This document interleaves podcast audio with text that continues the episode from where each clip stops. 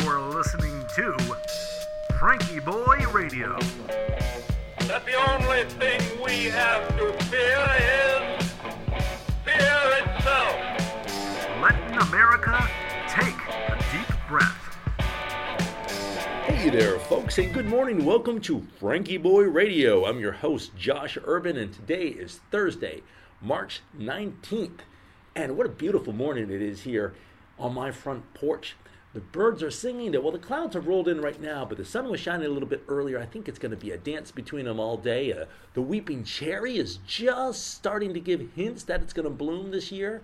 And uh, man, I saw some wood ducks on the morning walk. Now, these are if I was a duck, I, I, would like to be a wood duck because he lives in woodland ponds. He doesn't bother with the, the rivers and, and the oceans and all that stuff. He just he sticks to the nice, quiet, secluded ponds and the, and the lovely dappled sunlight. And uh, they're a little shy though, so if you walk within you know 100 yards of them, they'll they'll just you know, and then they'll try to land in a tree, which is kind of funny to see a duck sitting in a tree. He doesn't he really literally looks out of his element.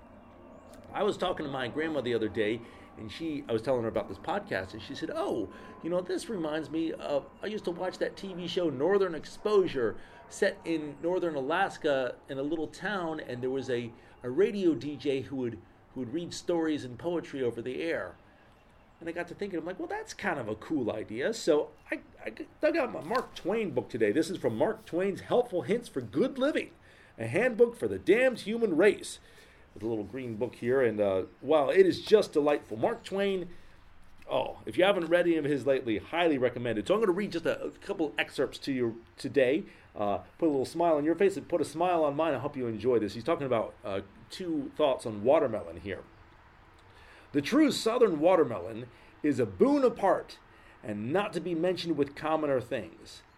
It is chief of this world's luxuries, king by the grace of God over all the fruits of the earth. When one has tasted it, he knows what the angels eat. It was not a southern watermelon that Eve took. We know it because she repented. and then another essay on one of his experiences with watermelon. This is from a 1902 speech, and this excerpt is called On Theft and Conscience. I have seen it stated in print that as a boy I had been guilty of stealing peaches, apples, and watermelons. I read a story to this effect very closely not long ago, and I was convinced of one thing, which was that the man who wrote it was of the opinion that it was wrong to steal, and that I had not acted right in doing so.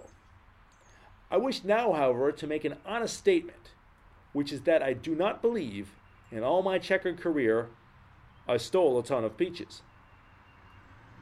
There's just traffic coming by. Give you the feeling of suburbia here.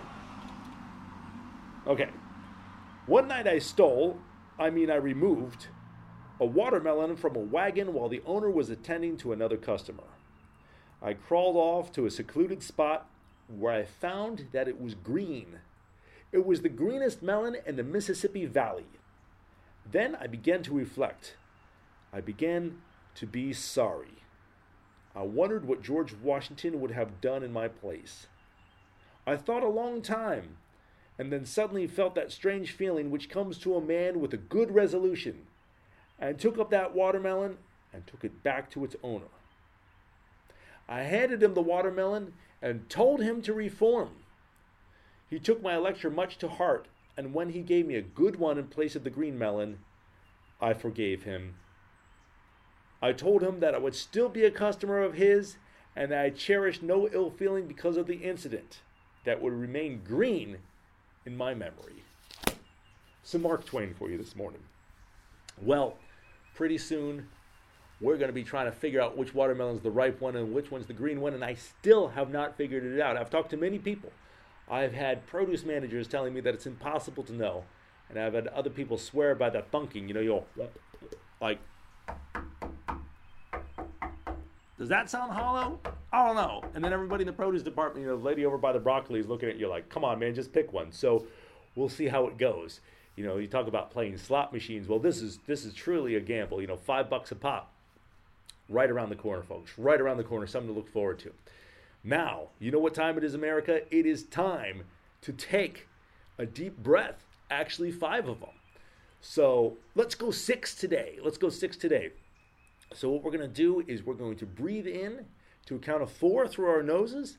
We're going to hold our, our breath for count of two and then gently exhale through our mouths to a count of four and then do that six times. We're up on our reps because that's progress right there. Here we go. Sit comfortably, or if you're about to take a nap, that's cool too. Whatever works. Basically, turn the TV off. That's the main thing. Okay, and we're going to breathe in. One, two, three, four. Pause. One, two.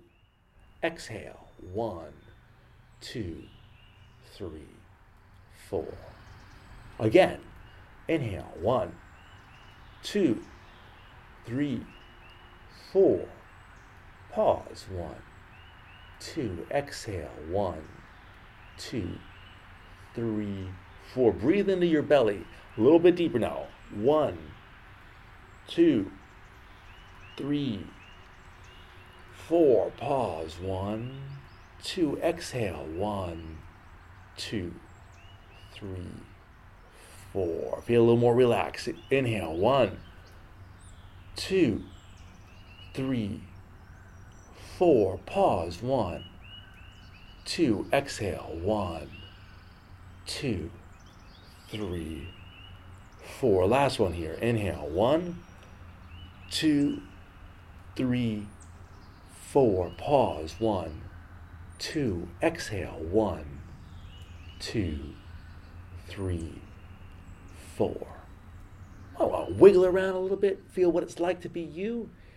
And if you're tempted to turn that TV back on, pick up a Mark Twain book instead. It'll make you feel better. Be well. We'll see you tomorrow.